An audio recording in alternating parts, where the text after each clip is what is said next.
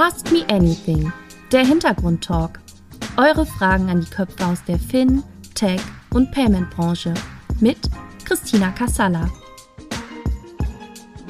Herzlich willkommen zu einer neuen Ausgabe Ask Me Anything, dem Interviewformat von Payment and Banking. Wir sind heute bei Folge 51 schon angelangt und ich habe mir heute eingeladen Mirko Kraul. Und ja, er ist seines Zeichens CEO und Managing Director bei Otto Payment, treuer Gast ähm, unserer äh, Payment and Banking Event und auch Speaker auf dem Triple. Mirko, ich freue mich sehr, dass du zugesagt hast. Dankeschön, dass ich hier sein darf. Ich freue mich auch sehr. Wir beginnen jedes Ask Me Anything damit, dass sich der Gast in wenigen Sätzen einmal vorstellt. Mirko, wer bist du? Was machst du? Sehr gerne. Genau, ich bin Mirko, Mirko Kraul, Geschäftsführer, wie du gerade schon gesagt hast, der Otto Pemens. Und vielleicht ein paar Worte zu mir. Ich bin seit 2019 tatsächlich bei Otto, der Otto Group und dort erst sozusagen Leiter Payments und jetzt seit 2021 Geschäftsführer der Otto Payments. Davor habe ich eine sehr klassische Karriere gemacht, also seit ähm, 1999 im Bankenbereich sozusagen unterwegs und privat. Ich bin verheiratet und habe zwei Töchter. Das äh, einmal in aller Kürze zu mir. Genau, über die beiden Töchter haben wir im Vorgespräch schon gesprochen. Die eine ist eine sehr gute Köchin, habe ich gehört. Das ist, das ist tatsächlich so. Genau, meine beiden Töchter sind 13 und 11 und die Elfjährige hat tatsächlich eine Passion. Sie liebt Italien, darüber haben wir ja gerade gesprochen, und auch das Kochen. Deshalb liebt sie tatsächlich Pasta in allen Variationen und kredenzt sie gerne. Ich habe in der Corona-Zeit wirklich sehr profitiert weil ich zum Mittagessen wirklich so häufig einfach irgendwas reingestellt bekommen habe. Und das war immer verdammt lecker.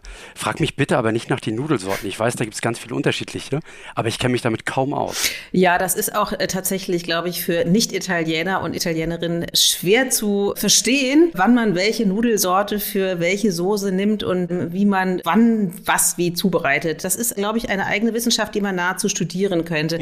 Aber du sagst, du hast in der Corona-Zeit äh, davon sehr profitiert. Das heißt, hast du dann aber auch gleichzeitig sehr viel Sport treiben müssen? Tatsächlich ja. Ich, äh, das ist so ein bisschen einer meiner Hobbys tatsächlich. Also seit ungefähr so vier, fünf Jahren. Ich, ich, bin jetzt 43. Wie das halt so ist, man hat einen Bürojob, sitzt viel irgendwie am Schreibtisch in Meetings etc. pp. Und noch vor der Corona-Zeit habe ich irgendwann mitbekommen, okay, das geht so nicht weiter. Ich muss was tun. Und seitdem bin ich tatsächlich vor allem passionierter Läufer.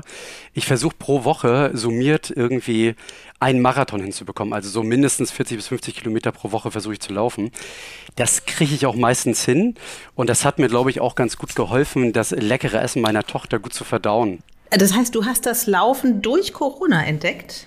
Das war ein bisschen davor. Das war so 2019, also so ein halbes Jahr, dreiviertel Jahr davor, war es halt so, dass ich gesagt habe, okay, ich muss irgendwas tun, ja, zu wenig Sport, irgendwie Meeting an mhm. Meeting, Call an Call. Und den habe ich einfach damit angefangen, weil ich irgendwie gemerkt habe, das war irgendwann nicht mehr gut. Und habe ich mich nicht mehr wohlgefühlt. Und dann habe ich irgendwann auch mal so einen Arzttermin tatsächlich gehabt. Und der Arzt hat gesagt, naja, Sie leben ja auch ganz gut, ne? Oh, gesagt, ja. das war ja nett formuliert. Und dann meinte der so, sehr nett formuliert. Und der meinte, ja, dann also zwei Alternativen. Irgendwann muss man auch mal mit irgendwie was gegen leicht erhöhten Blutdruck machen oder Sport. Und dann habe ich gesagt, gut, dann fange ich mit Sport an. Und seitdem laufe ich tatsächlich jede Woche. Ne, das ist ja vor allen Dingen auch, ich meine, da warst du ja noch keine 40 und wenn man dann irgendwie vom Arzt gesagt Richtig. bekommt, äh, sie können jetzt schon anfangen, das macht schon was mit einem, oder? Also so vor der Zeit zu sagen, man sieht so Alterserscheinungen? Auf jeden Fall. Wenn man nicht mal 40 ist, also ich war irgendwie 37, 38, dann ist das schon was Besonderes. Und deshalb hatte ich damals gesagt, okay, jetzt mache ich Sport. Der Arzt meinte noch so, ja, ja, ja, das sagen sie alle, aber zum Schluss macht es doch keiner. Aber ich habe es bis heute Gott sei Dank durchgehalten. Und selbst wenn irgendwie der Zeitplan super eng ist, versuche ich es irgendwie in der Woche einzutakten, dass ich so doch irgendwie vier bis fünf Mal laufe. Ich bin dann nicht der, der Morgensläufer, das ist überhaupt nicht mein Ding. Abends 22 Uhr ist auch kein Problem. Das heißt, selbst wenn man irgendwie noch einen Auswärtstermin hat, versuche ich irgendwie noch schnell die Sportschuhe irgendwie anzuschnüren. Und wenn es dann halt nur eine halbe Stunde oder dreiviertel Stunde ist, aber irgendwie so ein bisschen runterkommen. Mittlerweile ist das eine ganz gute Routine und ich merke auf jeden Fall, äh, es läuft besser. Der Arzt ist happy. Ja. Der ist auch happy, ja. Der hat sich gewundert, dass ich es wirklich durchgehalten habe. Ja, das ist ja tatsächlich so. Man nimmt sich, also du hast ja einen sehr klugen Arzt gehabt, der gesagt hat, ja, das sagen alle und hinterher macht's niemand. Warum hast du dich fürs Laufen entschieden? Du hättest auch Kickboxen machen können oder du hast jetzt, ich sehe im Hintergrund ein Fahrrad bei dir da in deinem Zimmer stehen. Du bist genau. im Homeoffice, haben wir ja vorher besprochen. Es hätten ja auch viele andere Sachen sein können. Warum das Laufen? Also das Laufen war tatsächlich für mich das Thema, wo man natürlich sagt, wenn es so ein bisschen Richtung leicht erhöhter Blutdruck schon geht mit Ende 30, ist ja etwas, was irgendwie so auf Cardio geht, das, was eigentlich am besten geeignet ist. Fahrradfahren geht natürlich auch. Das Ding ist natürlich, wenn man mal links oder rechts unterwegs ist, vielleicht auf einer Konferenz, ja, oder bei dem Dienstleister, dann ist es immer super easy, die Sportschuhe einzupacken. Das Fahrrad ist natürlich super schwer. Und da ich manchmal sogar, wenn ich im Büro bin, tatsächlich danach laufe, ist es halt für mich so irgendwie tatsächlich das Ding gewesen, es hilft beim Thema Cardio, und die Sportschuhe und vielleicht ein Handtuch und so weiter hat man irgendwie immer dabei. Da kann man super schnell einstecken. Und weil das halt irgendwie so bequem ist, habe ich mich fürs Laufen entschieden. Mhm. Das ist ja, also das erzählen einem ja immer alle Läufer, ja. Ich oute mich, ich finde Laufen unheimlich langweilig, ja. Weil, und dann erzählen aber immer, nein, wenn du erstmal diesen Runners High bekommen hast, dann hast du den Punkt überschritten. Mach du doch mal Werbung fürs Laufen. Also warum ist Laufen genau das Richtige auch, um so in so eine, ja, in sowas Alltägliches zu, zu kommen? Ich finde das bewundernswert. Also, weil manchmal sitzt man auch abends zu Hause und denkt so, boah, bin ich müde, eigentlich möchte ich doch nur Netflix gucken. Ich, ich mache mal ganz, ich starte mal mit der Anti-Werbung und dann mache ich die Werbung. Also ich fand tatsächlich am Anfang das Thema Laufen durchaus schwierig, weil da einmal reinzukommen und ich sag mal zwei Kilometer zu schaffen, drei Kilometer, vier Kilometer zu schaffen, ohne nicht das Gefühl zu haben, völlig zerstört zu sein, war am Anfang wirklich schwierig. Das heißt, am Anfang muss man echt dranbleiben, vielleicht alle drei, vier Tage zwei Kilometer, drei Kilometer und dann irgendwann überwindet man so diesen, diesen Punkt und ab dann geht's. So, und jetzt ist es so, dass für mich Laufen ganz viele positive Dinge hat. Das erste ist tatsächlich runterkommen, ja, so nach so einem anstrengenden Arbeitstag einfach mal eine Stunde oder eine halbe Stunde, wie lange man auch immer unterwegs ist, eine Zeit für sich zu haben, ist sehr, sehr schön. Das zweite ist, es ist auch eine tolle Zeit, um zum Beispiel Podcasts zu hören zum Beispiel Payment und Banking oder viele andere Podcasts. Das heißt, da ist eine gute Zeit, um wirklich einfach einen Podcast zu hören. Und Nummer drei, das, was ich halt gemerkt habe, ist halt auch, dass das gesundheitlich halt echt was mit einem macht. Ja, also ich habe halt gemerkt, ich fühle mich viel fitter.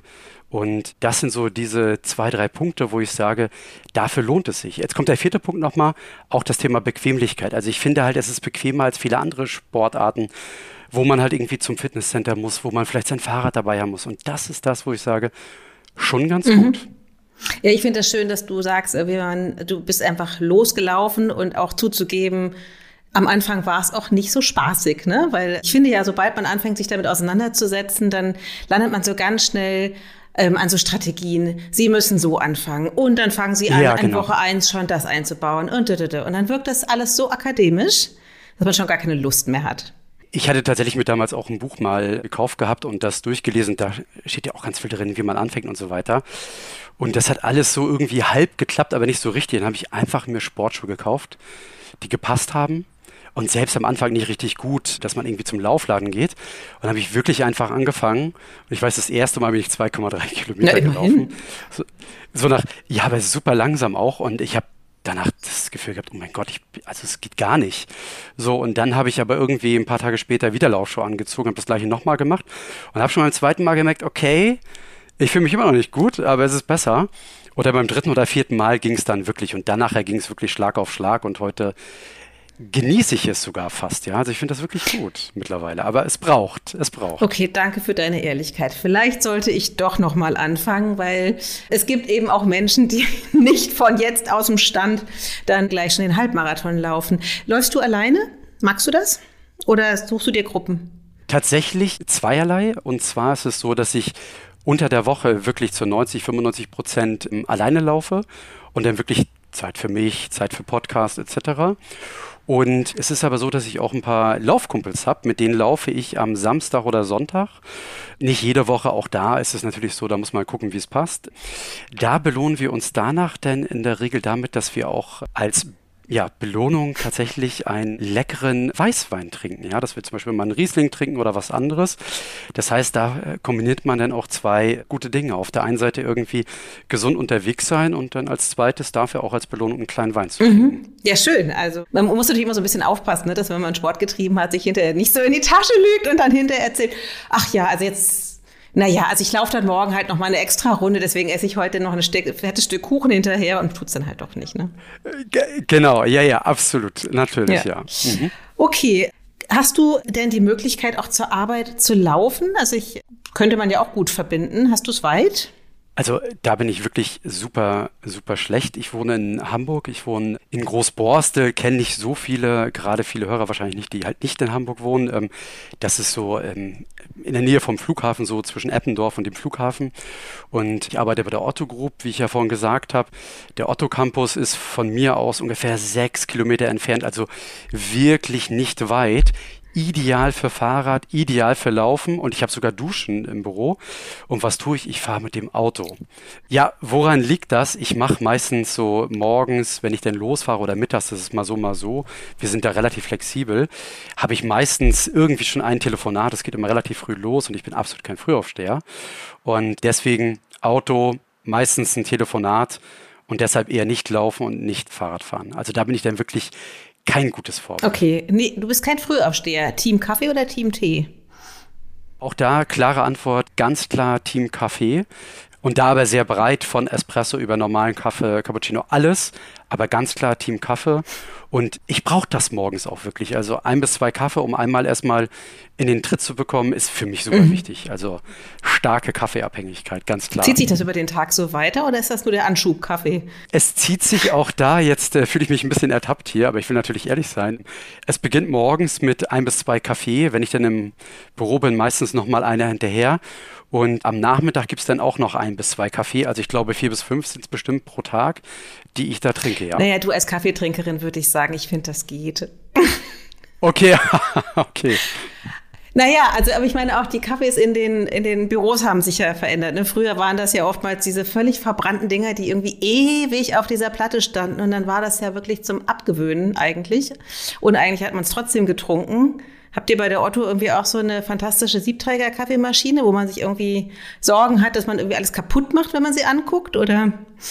Also wir haben, wir haben tatsächlich beides bei Otto. Also bei Otto haben wir auf der einen Seite jetzt, oh Gott, jetzt hast du so Spezialfragen. Ich glaube, die Standard-Kaffeemaschinen sind WMF-Kaffeemaschinen. Ich hoffe, ich liege damit richtig, also so Vollautomaten. Die sind aber völlig okay. Also es ist wirklich guter Kaffee. Du kannst dort aber auch im Bistro auch Siebträger-Kaffee bekommen. Also du hast beides sozusagen. Und ich habe privat tatsächlich mir auch mal vor oh Gott, ich glaube, ein knappen Jahr oder so eine Siebträger-Kaffeemaschine nochmal gekauft, bin ja von Espresso weg und damit bin ich auch ganz happy. Also das hat dann doch schon einen relativ großen Stellenwert, ja. Machen ja viele im, im Fintech-Space, ne? Machst du auch diese Barista-Kurse, dass du dann auch jetzt schon Milch aufziehst und diese Herzen schütteln kannst und ach, Glücksbotschaften. Oh Gott. Du weißt, was ich meine?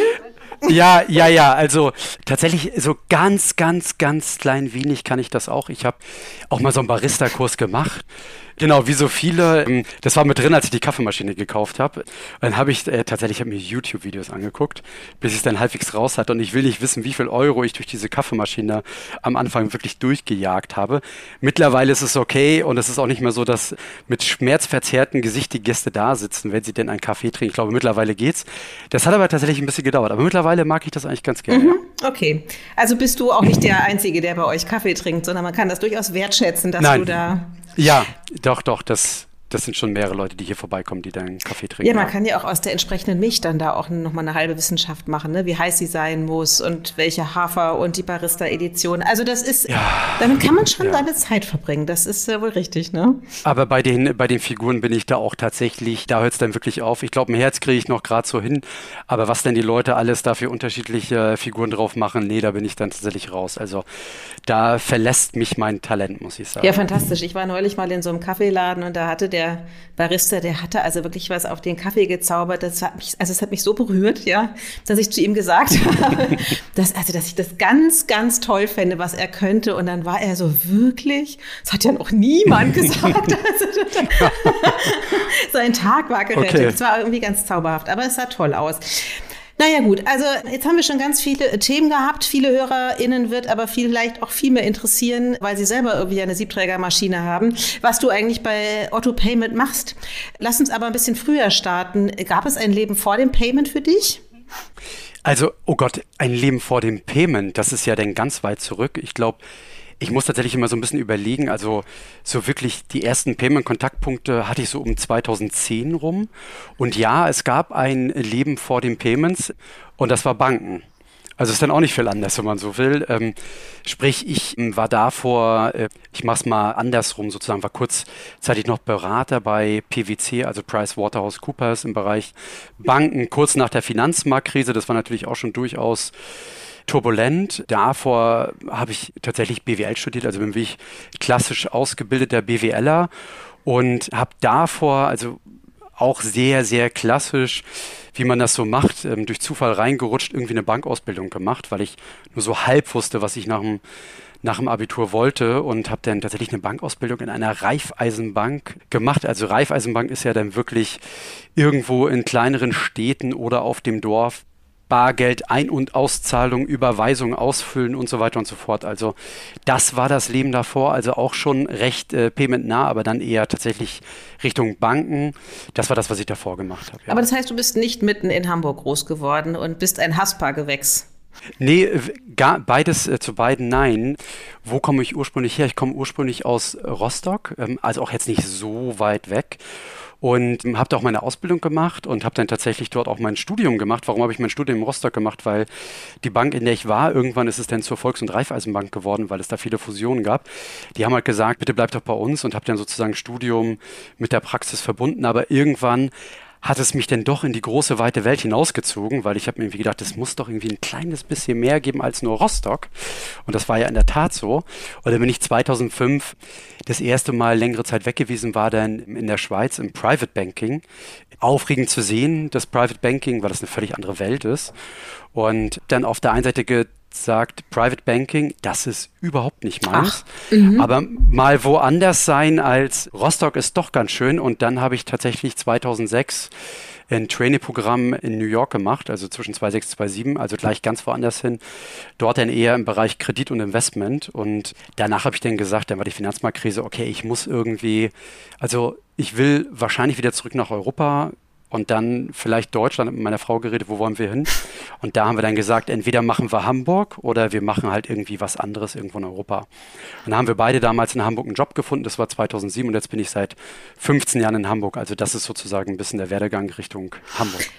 Hamburg oder irgendwo der Rest in Europa, ja. Aber es muss, wenn dann Hamburg genau. in Deutschland sein, ja. Das, das war tatsächlich so, ja. Also ein bisschen kannte ich auch Berlin. Berlin war auch ganz nett, aber das war jetzt nicht das, wo ich wohnen wollte. Es gibt ja auch super viele andere schöne Städte. Ja, auch München ist schön und viele, viele andere. Aber dann haben wir gesagt, nee, Hamburg ist doch das, was uns irgendwie gefällt. Und dann haben wir gesagt, gucken wir mal, ob wir da einen Job bekommen. Und dadurch, dass es denn geklappt hat, sind wir halt dann nach Hamburg mhm. mhm. gezogen. Du hast gesagt, dir hat das Private Banking nicht gefallen. Warum nicht? Also ich glaube, das hatte so mehrere Aspekte. Ich war damals tatsächlich, als ich bei der Raiffeisenbank, irgendwann war es halt eine Volks- und Raiffeisenbank, da hatten wir viele Sachen auch nicht so gefallen. Ja, das ist so eine sehr klassische Bankausbildung, die ist dann natürlich so sehr schalterorientiert gewesen vor 20 Jahren. Ich hatte damals aber schon super viel Spaß an Technologie gehabt, das war so das eine Thema. Ich hatte damals in der Volks- und Raiffeisenbank Gott, ja, vor 24 Jahren oder so war das, so hobbymäßig die erste Internetseite für die programmiert. Da gab es auch schon sehr viel Internet im Jahr 2000. Und das hatte mir halt super gefallen gehabt, ja. Ich habe immer schon gesagt, so, okay, ich will irgendwie Banking ja, aber das muss irgendwie ein bisschen mehr mit Technik zu tun haben und oder es muss ein bisschen aufregender sein.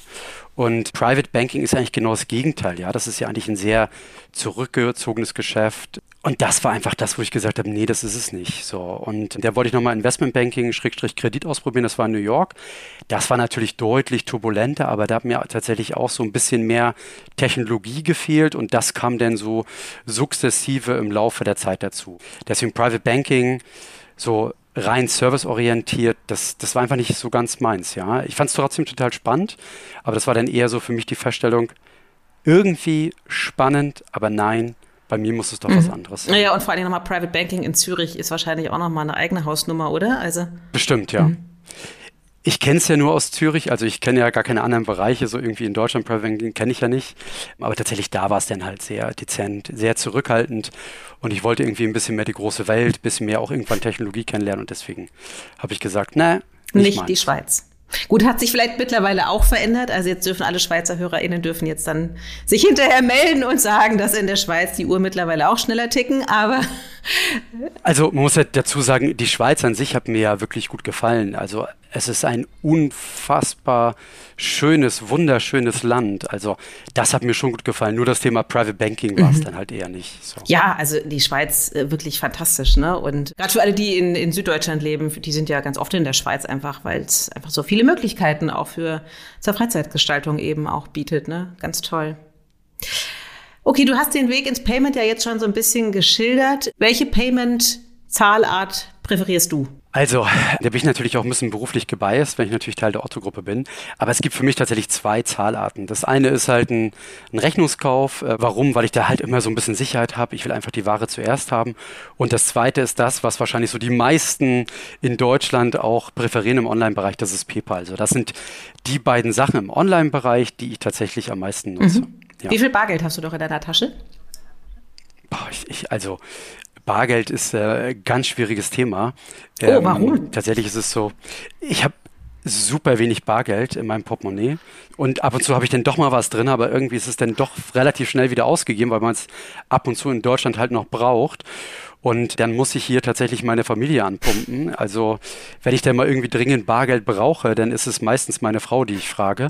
Und wenn die nicht da ist oder selbst nichts hat, dann muss ich meine 11- und 13-jährigen Töchter anpumpen. Und die mussten auch schon mal ihr Sparschwein irgendwie tatsächlich hergeben, weil ich für irgendwas 10 oder 20 Euro brauchte. Also ich bin im Bereich Bargeld tatsächlich relativ schlecht ausgestattet, muss ich sagen. Mega sympathisch, dass du das sagst, weil ähm, ist mir auch immer so peinlich, weil ich habe ja von uns auch das wenigste Bargeld. Grunde dieselbe Geschichte, auch wenn dann die, die eigenen Kinder irgendwie ihr Sparschwein schlachten und eigentlich, das fühlt sich auch nicht so gut an, wenn sie das tun.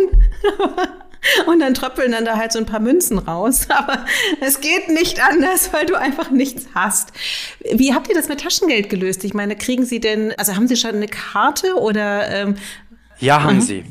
Haben sie, haben sie tatsächlich. Also Wasser, also es gibt ja viele Möglichkeiten. Und tatsächlich ist es so, ich habe äh, so ein Revolut-Konto. Ich weiß gar nicht, welches das ist. Das ist eines dieser Premium-Konten, aber das kostet nicht so viel Geld pro Monat. Und da kann man dann ja auch Taschengeldkonten mhm. für die Kinder einrichten. Das ist, glaube ich, rein technisch ist es nur ein Unterkonto von dem Revolut-Bankkonto. Und das haben meine beiden Töchter und die haben dann jeweils auch eine Bankkarte, also so eine, ich glaube, das ist eine Visa-Karte, glaube ich, Visa-Debit-Karte müsste das sein. Das haben die beiden ich habe da irgendwie so eine super komplexe Formel mal aufgestellt. Ich kriege sie selber kaum mehr zusammen. Das ist irgendwie Alter der Kinder mit einem Faktor gerechnet. Und das kriegen die halt pro Woche auf ihr Revolut-Konto überwiesen. Und wenn sie halt Bargeld brauchen, das brauchen sie meistens gar nicht, dann holen sie sich das halt selber ab mit ihrer Karte. Also das ist das, was wir gemacht haben und äh, funktionieren ganz Aber gut. Aber ziehen die dann auch selber Geld? Weil ich, ich frage das deswegen auch so, weil wir gerade gestern hier bei uns am Essenstisch die Diskussion darüber hatten, dass das meiste Taschengeld ja an der Pommesbude eigentlich drauf geht und ähm, der, äh, die Zahlungsakzeptanz für die Karte da einfach noch sehr gering ist. Das ist mal so, mal so. Natürlich brauchen die manchmal auch Bargeld. Dann wieder unser Kreislauf. Irgendjemand hat hoffentlich bei uns in der Familie mhm. gerade Bargeld dann, wenn ich denen denn doch mal seltenerweise Bargeld geben muss, falls ich es doch mal seltenerweise habe, dann ziehe ich denen das einfach vom Konto ab. Das geht ja mit der Revolut-App einfach super schnell. Die können auch selber Bargeld mhm. natürlich auch abheben. Und ansonsten, weiß ich, die kaufen zum Beispiel beim Rewe ein. Da nutzen sie tatsächlich auch ihre Revolut-Debit-Karte.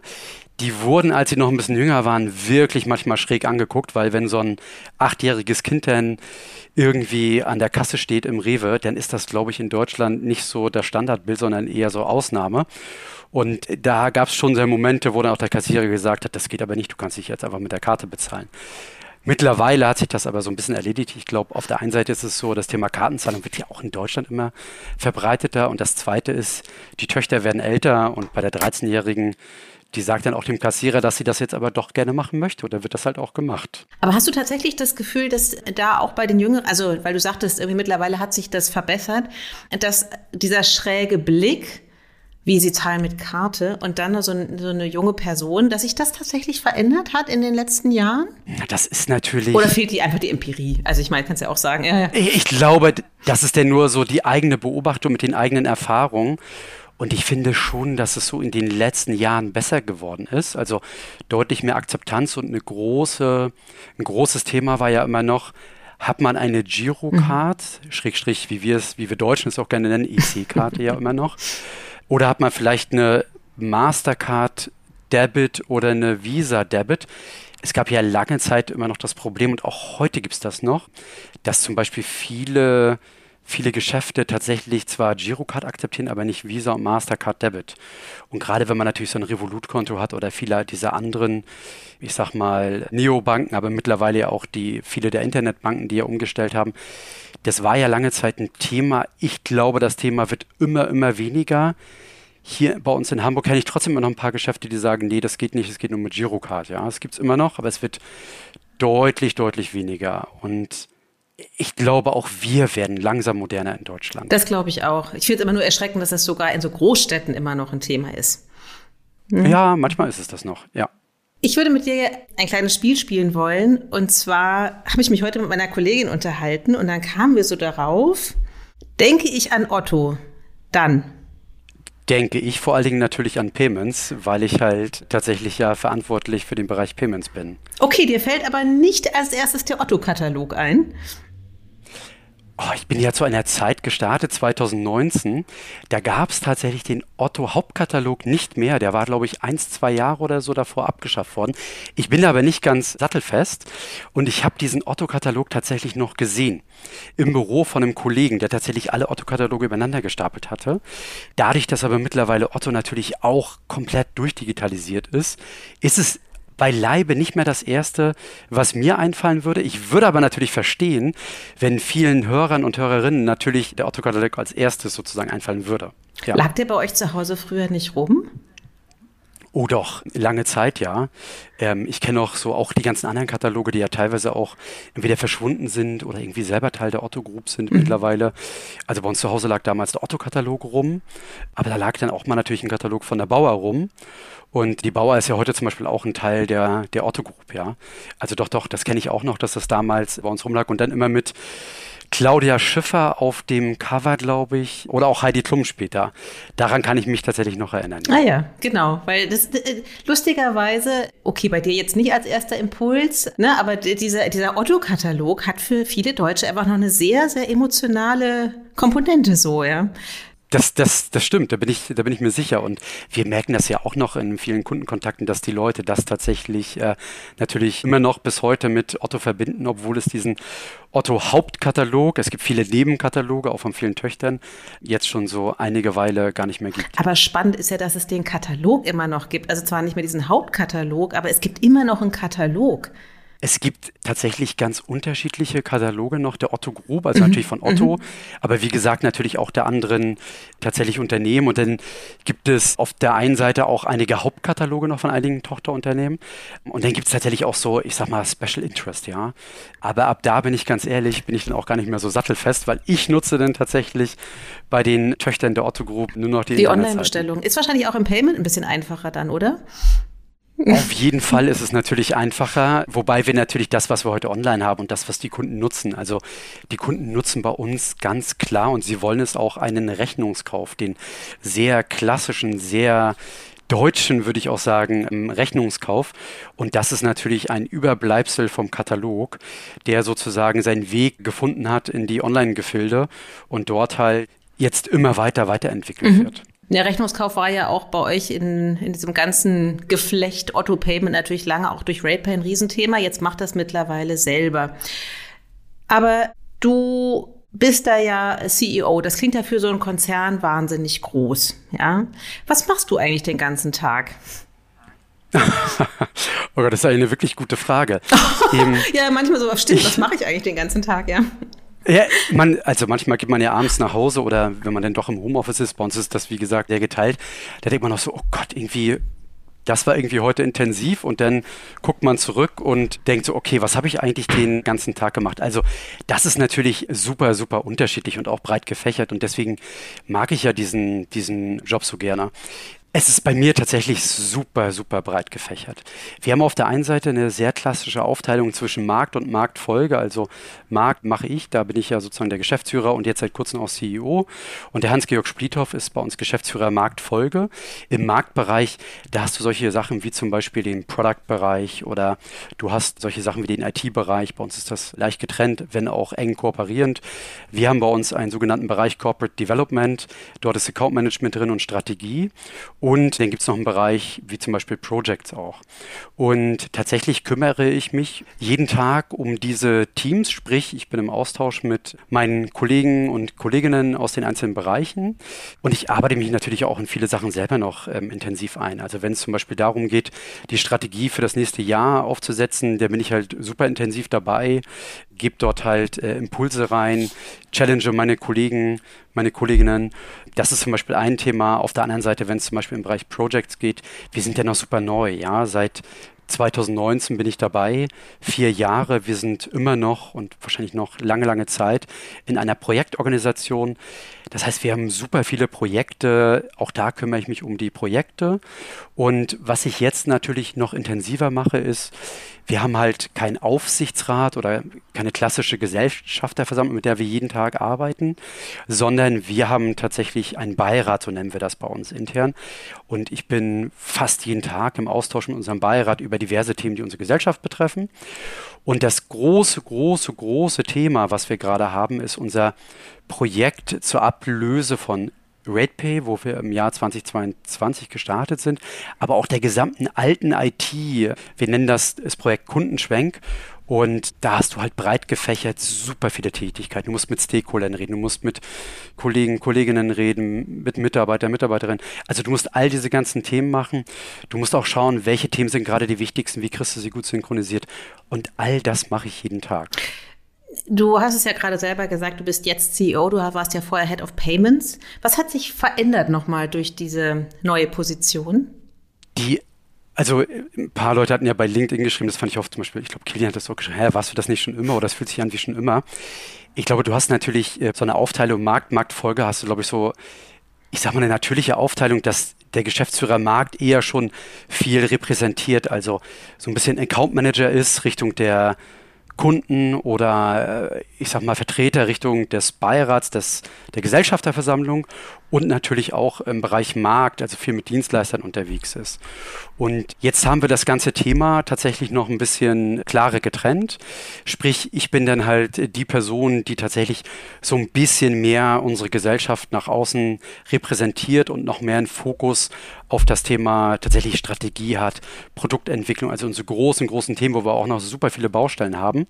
Und der Hans-Georg Spliethoff, der kümmert sich vor allen Dingen um das Thema Marktfolge. In Deutschland ist das Thema Marktfolge ja auch ein besonders großes Thema. Da hat man halt Compliance-Themen, viele Operations-Themen bei uns auch, viele Finance-Themen. Und das haben wir einfach nochmal ein bisschen klarer herausgearbeitet, dass ich so zu ein bisschen, ja, nach außen hin mehr wirke und ein bisschen übergreifender aufwirke mhm. und der Hans-Georg tatsächlich ein bisschen mehr nach innen wirkt. Du hast es gerade selber gesagt. Es gibt viele, viele Baustellen. Otto und Payment ist ja eine nicht ganz unkomplizierte Geschichte. Es gab viele Versuche. Vieles hat nicht so richtig funktioniert. Was plant ihr mit Otto jetzt genau? Also nach allen Versuchen, die ihr gestartet habt, also sei es irgendwie mit RatePay oder mit Japital oder was auch immer da alles schon so in dem ganzen Ökosystem um euch rumschwirrte. Ich meine, es gab Verkäufe, es, ja, manches lief nicht so wirklich schön, da müssen wir gar nicht so ins Detail gehen. Das wissen unsere HörerInnen ja nun auch. Was macht ihr jetzt anders? Ich, also vielleicht ein bisschen so Historie, weil das ist ja schon ganz spannend. Ne? Also so eine Otto hat ja irgendwie, ich glaube, Otto an sich wurde 1949 gegründet eben, also ich habe auch mal so ganz alte Anzeigen gesehen aus den 50er Jahren, wo halt Kunden schon tatsächlich den Ratenkauf für ein Kleid oder so genutzt haben. Also so diese klassischen Rechnungskauf, Ratenkauf-Dinge, äh, da hat Otto halt über 70 Jahre Erfahrung. Und ähm, das ist so ein bisschen unsere DNA und das ist auch der Start. So. Und dann hat Otto natürlich ähm, ganz viel im Bereich Financial Services gemacht und manche Sachen liefen dann ganz gut, wie eine RatePay. Ähm, und auch da gibt es ja fast eine Anekdote, ja, weil man muss sich überlegen, Otto, also Otto.de vor allen Dingen, hat sich so 2018 gedacht, so um die 2018 rum, wir wollen eigentlich zu einer Plattform werden. Wir wollen Dritthändler auf die Plattform holen. Und jetzt hat man gleichzeitig vorher aber zum Beispiel eine RatePay gegründet gehabt. und die war dann da so sechs, sieben, acht Jahre alt. Dann hat man die kurz vorher verkauft. Dann entscheidet man kurz danach, okay, wir wollen zur Plattform werden. Was brauchen wir denn da? Sowas wie eine RatePay. Ups, die haben wir aber gerade verkauft. Also das ist so ein bisschen so diese, diese Geburtsstunde gewesen, aber man hat ganz, ganz viel natürlich so gemacht und natürlich gab es dann so ein paar Sachen, die ganz gut funktioniert haben. Auch zum Beispiel eine Risk Ident ist ja noch Teil der Otto Group und funktioniert sehr gut, ist im weitesten Sinne Fintech. Eine Collect AI, die hat man jetzt gerade Richtung Arealbank verkauft, die haben eine neue Heimat.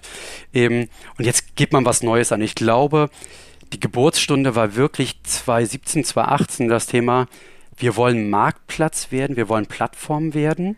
Otto hat für sich selber den Rechnungs- und Ratenkauf schon abgewickelt, aber für Dritthändler, die jetzt bei uns verkaufen, hat man festgestellt, das dürfen wir ja gar nicht ohne Lizenz. Und ähm, deshalb hat man damals sozusagen die ersten Ideen für eine Otto Payments gehabt. Und jetzt sozusagen fünf Jahre später sind wir live. Und ich glaube, der große, große Unterschied ist, dass wir als Otto Payments Stand heute gar nicht so an den freien Markt gehen und konkurrieren mit all unseren Wettbewerbern da draußen, zum Beispiel auch mit der RatePay, sondern dass wir sagen, wir als Otto Payments, wir bauen jetzt erstmal ein Payment-Produkt für otto.de und wenn das gut funktioniert, und da sind wir beileibe noch nicht fertig, da haben wir noch ganz, ganz viel, wir sind wirklich erst im MVP, dann schauen wir uns andere Unternehmen der Otto Group an. Da gibt es ja viele, viele weitere. Ich hätte vorhin eine Bauer genannt, man könnte potenziell mit einer Bauer arbeiten, aber das ist alles gar nicht spruchreif. Ja? Also das ist jetzt einfach mal gesagt. Es gibt viele, viele weitere. Das heißt, wir würden dann unsere Services innerhalb der Otto Group anbieten. Und das ist unser Fokus und das ist auch der große Unterschied zum Beispiel zu dem vorherigen Ansatz zu RatePay, weil RatePay ist ein Unternehmen gewesen, das als Teil einer Holdingstruktur eher auch nach außen gewirkt hat und nicht nur nach innen. Und wir wirken Stand heute erstmal lange Zeit nach innen. Und dann schauen wir mal, ob wir irgendwann vielleicht auch mal nach draußen gehen. Aber würdest du rückwirkend sagen, schlechtes Timing? Also ich meine, du hast gesagt, es wurde ganz viel verkauft und Collect AI ist ja noch gar nicht so lange in neuer Ownerschaft. Also wie, wie kann es sein, dass Technologie, die eigentlich in-house gebraucht werden und in-house ja auch da sind, verkauft werden, um dann Ressourcen dafür frei zu machen, um sie in-house zu entwickeln, was natürlich auch einfach mit einem Zeitverlust auch einhergeht? Also ich glaube, das ist sehr differenziert. Ich glaube damals so dieses 2017, 2018 mit einer RatePay. Ich glaube, da ist es einfach so, wenn man sich eine Otto Group anschaut, natürlich 100 Unternehmen. Auf der einen Seite gibt es vielleicht einen M&E-Prozess, weil man sagt, wir wollen die Opportunity am Markt nutzen. Es gibt gerade große Interessenten für das Thema RatePay. Dann verkaufen wir das und dann irgendwie ein halbes Jahr später gibt es ein anderes Unternehmen der Otto Group, halt eine Otto.de, die dann sagt so, oh Gott, das hätten wir eigentlich ganz gut gebraucht. Ich glaube, das ist einfach das sind Geschichten, die das Leben schreibt und das ist ja auch manchmal mal ganz gut anekdotisch zu so zu erzählen. Mit einer Collect AI zum Beispiel, da war ich ja auch Geschäftsführer, das war 15, 16, 17. Da ist das noch was anderes. Ne? Collect AI ist ja sehr spezialisiert auf so ich, ich habe immer gesagt, so Non-Shop-Payments, wenn es Richtung Zahlungserinnerungen, Mahnwesen und sowas geht, da ist ja eine Collect AI zu Hause. Inkasso, oder? Ich glaube, das, das ist war, doch reines Inkasso, oder? Nee, in Kasso, in Kasso machen die meines Wissens Stand heute gar ja, nicht, nicht mehr, mehr, sondern die hören tatsächlich nicht dafür. Mehr, aber früher, ne? Bisschen, tatsächlich auch damals sehr, sehr wenig. Das ging tatsächlich mehr so Richtung wirklich so Zahlungserinnerungen, mhm. aber auch so Rechnungen mit Paylings drin und so weiter. Also wir hatten so ein paar Gehversuche Richtung Inkasso und das haben wir dann irgendwann sein lassen. Und deshalb waren es dann eher so auch schon Payment, aber dann halt eher so wirklich diese, diese anderen Themen, alles was vor dem Inkasso ist. Inklusive, wie gesagt, Rechnung verschicken mit einem Zahlungslink drin. Und die haben jetzt eine neue Heimat mit der Arealbank. Und ich glaube, für eine Collect AI hat das schon Sinn gemacht. So. Das heißt aber zum Beispiel nicht, dass wir eine eine Collect AI nicht nutzen. Wir sind zum Beispiel immer noch und auch noch sicherlich einige Zeit ein sehr großer Kunde von Collect AI. Ich weiß gar nicht, ob wir sogar vielleicht der Größte sind, aber das, das müssen dann die Geschäftsführer der Collect AI sagen, ob wir als Otto die Größten sind. Ich glaube es aber fast. Mhm. Okay, zwei Fragen. Also wir haben ja nun wirklich Spezialisten unter den HörerInnen. About You geht trotz großem Otto-Shareholding einen komplett eigenen Weg zu spezielle Anforderungen, die Otto nicht liefern kann? Das ist tatsächlich so. Das, die About You ist ja an der Börse, das, das ist ja, also das ist ja auch im Markt sehr klar bekannt. Und ähm, heute ist es so tatsächlich, dass wir als Otto Group und mit der Otto Payments sind wir tatsächlich auch Dienstleister der About You für Payment Services. Warum? Weil wir natürlich als Otto Payments so als zentrale Einheit innerhalb der Otto haben wir diesen Bereich, den ich vorhin so Corporate Development genannt hatte, da ist so ja ein Stück Strategie drin. Wir machen aber auch Einkaufsdienstleistungen. Das heißt, die Otto Group mit 100 Unternehmen, wir haben ja auch zum Beispiel Online-Shops nicht nur in Deutschland, die sind ja, wir sind ja weit verstreut. Wir haben selbst in den USA ein Crate and Barrel oder ein Bon Prix etc. pp.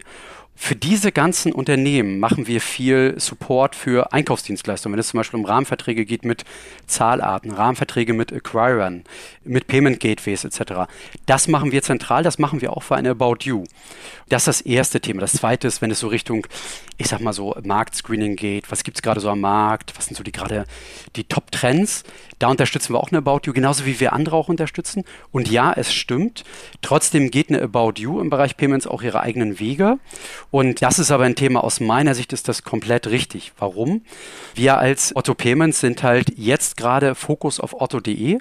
Otto.de ist ein deutsches äh, Unternehmen, die haben einen Rechnungs- und Ratenkauf. Und wenn man das jetzt vergleicht mit einer About You, die haben ja ein ganz anderes Geschäft. Die sind ja international tätig, die sind extrem schnell. Also das heißt eher auch viel iterativer als wir. Und deswegen ist es so, dass wir tatsächlich in vielen Dingen viel getrennt haben. Und manche Dinge machen wir immer noch zusammen. Mhm. Wäre das Ziel sozusagen, so viel Tempo auf die Strecke zu bekommen, dass ihr für ein About You doch wieder interessant werden könntet? Damit verbunden die Frage, geht es dir schnell genug? Ah, das sind ja, du, also auf jeden Fall, Christina, stellst du die richtigen Fragen. Geht's dir schnell genug? Also, nee, ich habe die vorher ich glaube, die andere Frage. genau, also mache ich die, mache ich die andere zuerst. Äh, boah, ich glaube, das ist, das ist sogar fast schwierig. Wir sind natürlich im stetigen Austausch mit About You, ganz klar. Wie gesagt, wir sind Dienstleister für About You. Ich glaube aber, wenn du halt unterschiedliche Kulturen hast, und da gibt es, glaube ich, gar nicht dieses richtig oder falsch, sondern wo kommst du halt her? Ja, da glaube ich, da macht es manchmal Sinn, wirklich die Dinge zu trennen. Ne, About You, super standardisiertes Produkt über viele Länder, ja. Also super breit. Ich weiß gar nicht, wie viele Länder gerade ein About You bedient. Und dort dann geht es ja gar nicht so, ich sag mal, um Rechnungskauf oder Ratenkauf, ja. Und auf der anderen Seite hast du halt eine Otto und eine Otto hat halt einen Rechnungs- und Ratenkauf. Wir haben aber auch so kleinere Produkte wie zum Beispiel eine Restschuldversicherung, die wir gerade irgendwie bei uns im Payments-Bereich abbilden müssen. Oder wie kannst du Gutscheine einlösen? Das heißt, wir sind dort spitze auf dem deutschen Markt und haben da ganz viele Kleinigkeiten. Und About You hat eher ein Standardprodukt, was sie in die Breite geben müssen. Und das ist wirklich unterschiedlich. Payment ist nicht gleich Payment.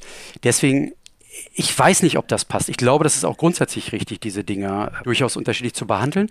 Und dennoch würde ich sagen, wie es in drei, vier, fünf Jahren aussieht, das weiß man nicht. Ich glaube, das muss sich entwickeln. So, aber aktuell, ich sag mal, auf der einen Seite irgendwie miteinander zu reden, viele Sachen zu, gemeinsam zu machen. Wir machen wirklich viele Sachen gemeinsam. Also es ist gar nicht so getrennt, wie viele Leute, glaube ich, glauben. Ich halte das für total richtig. Also mhm. Dinge gemeinsam und auch andere Dinge getrennt zu haben. Und das zweite, ist es dir schnell genug? Boah, das ist natürlich eine super schwierige Frage. Ich glaube, die ganz klare Antwort ist ja und nein. Ich, was meine ich damit? Guck mal, ich hatte es ja vorhin gesagt, ich war vorher bei Collect.ai, davor war ich lange Zeit Berater, habe da eher, also auch ganz viele kleine Unternehmen beraten und super schnelle Unternehmen. Und ich würde es so formulieren. Für mich persönlich ist es oftmals nicht schnell genug. Das, das ist nämlich ganz, ganz offen, ja. Konzern ist ein Konzern. Auf der anderen Seite würde ich sagen, wenn man sich viele Banken zum Beispiel anguckt, ich komme ja von Haus aus aus dem Bankenbereich, würde ich sagen, dass eine Otto Group, und man meint das gar nicht, glaube ich, wenn man von außen drauf schaut, für einen Konzern sehr schnell unterwegs ist. Und warum? Weil wenn man im E-Commerce-Bereich tätig ist, da ist der Wettbewerbsdruck so hoch, man muss schnell sein. Und deshalb würde ich sagen, ich würde es mir manchmal noch schneller wünschen. Erster Spatenstich 2019 mit der Strategie. Jetzt haben wir 2023, wir haben vier Jahre gebraucht Unsere Reise ist noch lange nicht beendet. Wir sind immer noch stark im MVP-Modus. Und für einen Konzern dieser Größe würde ich sagen, ist man trotzdem schnell und schafft es auch mutige Entscheidungen zu treffen. So würde ich das mhm. formulieren. Mhm. Klingt gut. Was ihr ja auch geschafft habt, ist in anderthalb Jahren eine BaFin-Lizenz zu bekommen. Wie oft hast du gedacht, könnte das bitte mal ein bisschen schneller gehen?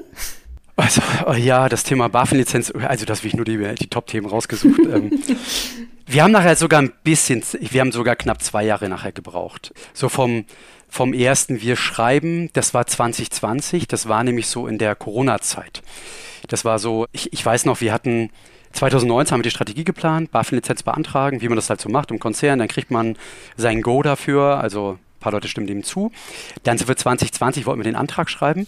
Und dann weiß ich noch, zu Anfang März 2020 war im Urlaub. Wir hatten eigentlich so Kick-Off für jetzt bauen wir die Otto Payments GmbH. Hatten wir Ende März gehabt.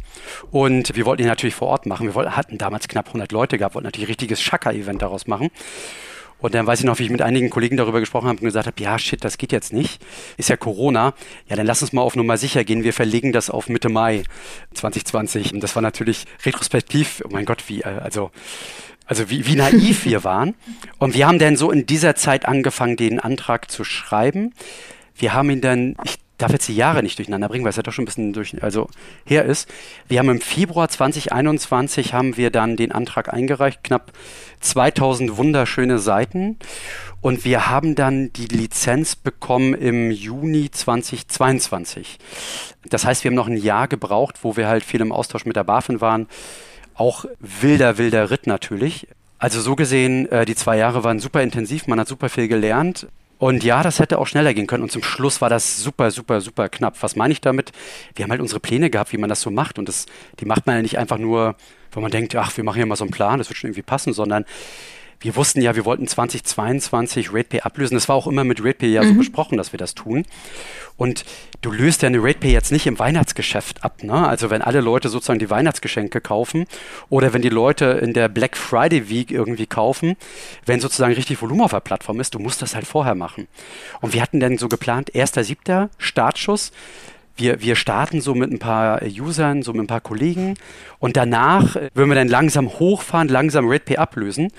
Und dann wurde irgendwann, wurde es dann April, wir haben dann mit der Lizenz gerechnet, April 22, nichts kam. Dann hat man freundlich mal nachgefragt, nichts kam. Der war irgendwann Mai, nichts kam. Und ich wurde schon immer nervöser. Und dann war irgendwann Juni, nichts kam. Und dann irgendwann, das, das war irgendwie so anderthalb oder zwei Wochen vor unserem Startschuss, wir wollen jetzt starten, haben wir dann irgendwann einen Brief bekommen, wo drin stand, hier ist die Lizenz, sehr schmucklos, einfach nur einen formalen Brief. Also es war wirklich sehr aufregend. Das muss ich, ich finde, sagen. da ja. muss die BaFin wirklich so ein bisschen auch an ihrer Darstellung arbeiten, weil es ist ja für viele, viele Unternehmen großes Pain mit der BaFin zu agieren und dann kriegt es hinterher irgendwie, also dass es nicht noch mit einem Nadeldrucker auf Endlospapier ausgedruckt ist. Es wäre doch so schön, wenn dann die BaFin wenigstens irgendwie mit so einem ganz tollen Schreiben, hurra, Sie haben es geschafft, herzlichen Glückwunsch oder so. Das würde doch die Sympathie wenigstens ein bisschen erhöhen, oder? Also weil ja über diese, diese Langsamkeit der BaFin, das können sich ja viele Unternehmen überhaupt kein bisschen leisten.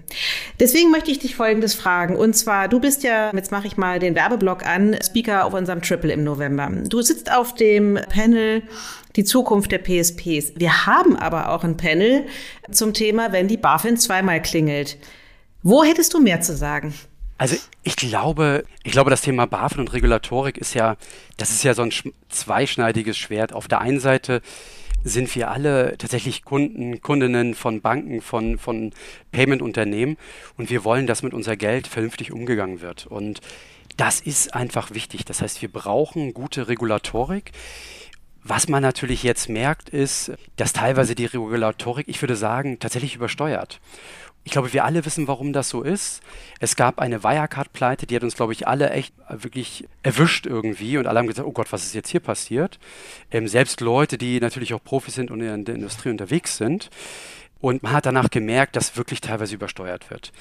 Und wenn ich jetzt mal Richtung unseres Antrages blicke mit den 2000 Seiten und was wir da nicht alles eingereicht haben, ich bin mir sicher, auch mit 1000 wäre es gegangen. Und ich glaube, dass es einige Regeln gibt, die einfach wirklich übersteuern. Und all das kostet ja auch Geld. Und all das kostet Geld, was zum Schluss ja der, der Endkunde bezahlen muss mit den, mit, den, mit den Preisen.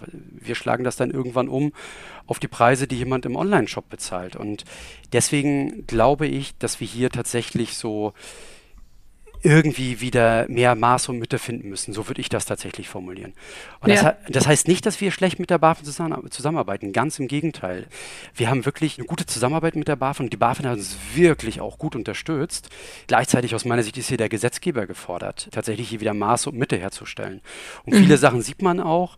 Zum Beispiel ganz viel rund um die FIU-Meldung.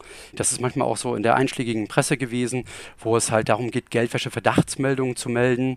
Im da geht das halt aus meiner Sicht mega weit. Die, die Meldungen steigen von Jahr zu Jahr und da weiß man gar nicht mehr, was tut man hier. Meldet man irgendwann nachher jede Transaktion an den Staat? Das fühlt sich einfach nicht gut und richtig an. Ja. Deshalb Maß und Mitte ist für mich das, was wir eigentlich wieder hier brauchen. Absolut, zumal, also ich meine, ein Konzern kann das ja vielleicht noch abfangen, finanziell genau. und personell, ja. aber es, es kann auch einfach Existenzen heißen ja, wenn es einfach viel zu lange dauert. Und ja. Christina, auch gerne dazu vielleicht nochmal kurz, also das ist ja, glaube ich, genau das Ding. Also ich bin jetzt Vertreter der Otto Group, irgendwie Geschäftsführer der Otto Payments und natürlich sind wir ein großes Unternehmen und wir haben bei uns echte Experten sitzen, wir haben Top-Juristen sitzen, die tatsächlich diese Themen rauf und runter können. Aber ich glaube, wir alle wissen ja, Deutschland muss sich auch weiterentwickeln. Ja, das ist ja die mhm. große Diskussion, die jetzt unabhängig vom Finanzsektor jetzt in Deutschland ja geführt wird. Und wenn ich jetzt zum Beispiel ein Unternehmen gründen wollte und ich bräuchte eine Lizenz, dann ist das einfach ein Thema, was unfassbar ins Geld geht, weil ich glaube, kein Unternehmen in Deutschland kann das einfach mal so von Haus aus. Du brauchst immer viel Support von außen, von Experten. Und deshalb, das ist eine absolute Eintrittsbarriere, ganz klar. Ja, und vielleicht geht auch so ein bisschen die Lust verloren, gerade wenn man jetzt auch so in den letzten Monaten. Hattest du mal überlegt, ein Unternehmen zu gründen? Ein eigenes Payment-Ding? Ich meine, du siehst ja nur die ganzen Lücken, die noch gefüllt werden müssen. Oh, wobei, viele sind ja schon mal ganz gut gefüllt. Es gibt ja wirklich viele tolle Payment-Unternehmen da draußen. Natürlich hatte ich irgendwie diese, diese Idee öfter mal gehabt und ich war ja bei einer Collect AI und war da relativ früh, also ich habe eine Collect AI nicht gegründet, die gab es auch schon vorher, bin aber früh dort eingestiegen, habe so die ersten Wachstumsschritte mit einer Collect AI für zwei, drei Jahre begleitet und das war natürlich total basic, ne, dass man so das Gefühl hatte, man baut dieses Unternehmen auf. Jetzt bei Auto Payments haben wir natürlich viele Teile von Otto mit übernommen, die es dort schon gab. Wir haben viele Kolleginnen und Kollegen auch übernommen von einer Otto, aber trotzdem war das natürlich der Aufbau eines regulierten Unternehmens von der Pico auf mit einem richtig mit einem rechtlichen Rahmen. Und natürlich überlege ich das mal links und rechts. Und mein Vater war selber selbstständig. Gleichzeitig fühle ich mich gerade nicht so, dass mir was fehlt, sondern eigentlich bin ich mit dem, was ich tue, sehr zufrieden. Das heißt, Aktuell habe ich nicht so das Bedürfnis, das zu tun, möchte das aber nicht für immer ausschließen, denn das, was ich jetzt gerade tue und die letzten sieben, acht Jahre tue, nämlich Unternehmen aufbauen, Unternehmen auch größer machen, das macht mir unwahrscheinlich viel Spaß. Deswegen, ich könnte es mir irgendwann mal vorstellen. Okay, könntest du dir auch vorstellen, etwas im Nicht-Payment-Bereich zu machen? Auch das, weil ich komme zwar aus dem Bankenbereich, aber war ja immer schon so ein bisschen technologieaffiner.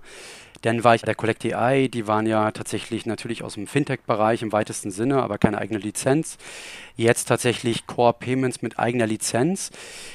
Mir macht aber das Thema Unternehmen aufbauen, Unternehmen wachsen lassen mit einer Technologiekomponente sehr viel Spaß. Das muss nicht zwingend Payment sein. Aber ich finde es natürlich trotzdem spannend, weil ich da so lange unterwegs bin. Aber Technologie und Aufbauen ist mir wichtiger als Payment. Tatsächlich ist das heute mittlerweile so. Okay, na, ich hatte jetzt noch überlegt, ob du sagst, so, also ganz tief im Herzen. Blumenladen oder sowas. Nein, sowas. das sowas. Nein, also ich glaube, das muss schon irgendwie was sein, was so ein bisschen zu mir passt. Deswegen so völlig art- und branchefremd wahrscheinlich nicht. Ähm, ja. Ja, oder ich meine, Otto hat ja nun viele äh, kleine Händler auch bei sich auf der Plattform und wenn deine Tochter jetzt so tolle Nudeln macht, wer weiß, dann. das stimmt, ja, sowas ist ja auch ganz spannend, ja. Total. Also gerade diese ganzen, ich meine bei Insta, wie viele Leute da auch irgendwie so, so, so, ihren kleinen Job bewerben, weil sie so entzückende Sachen machen.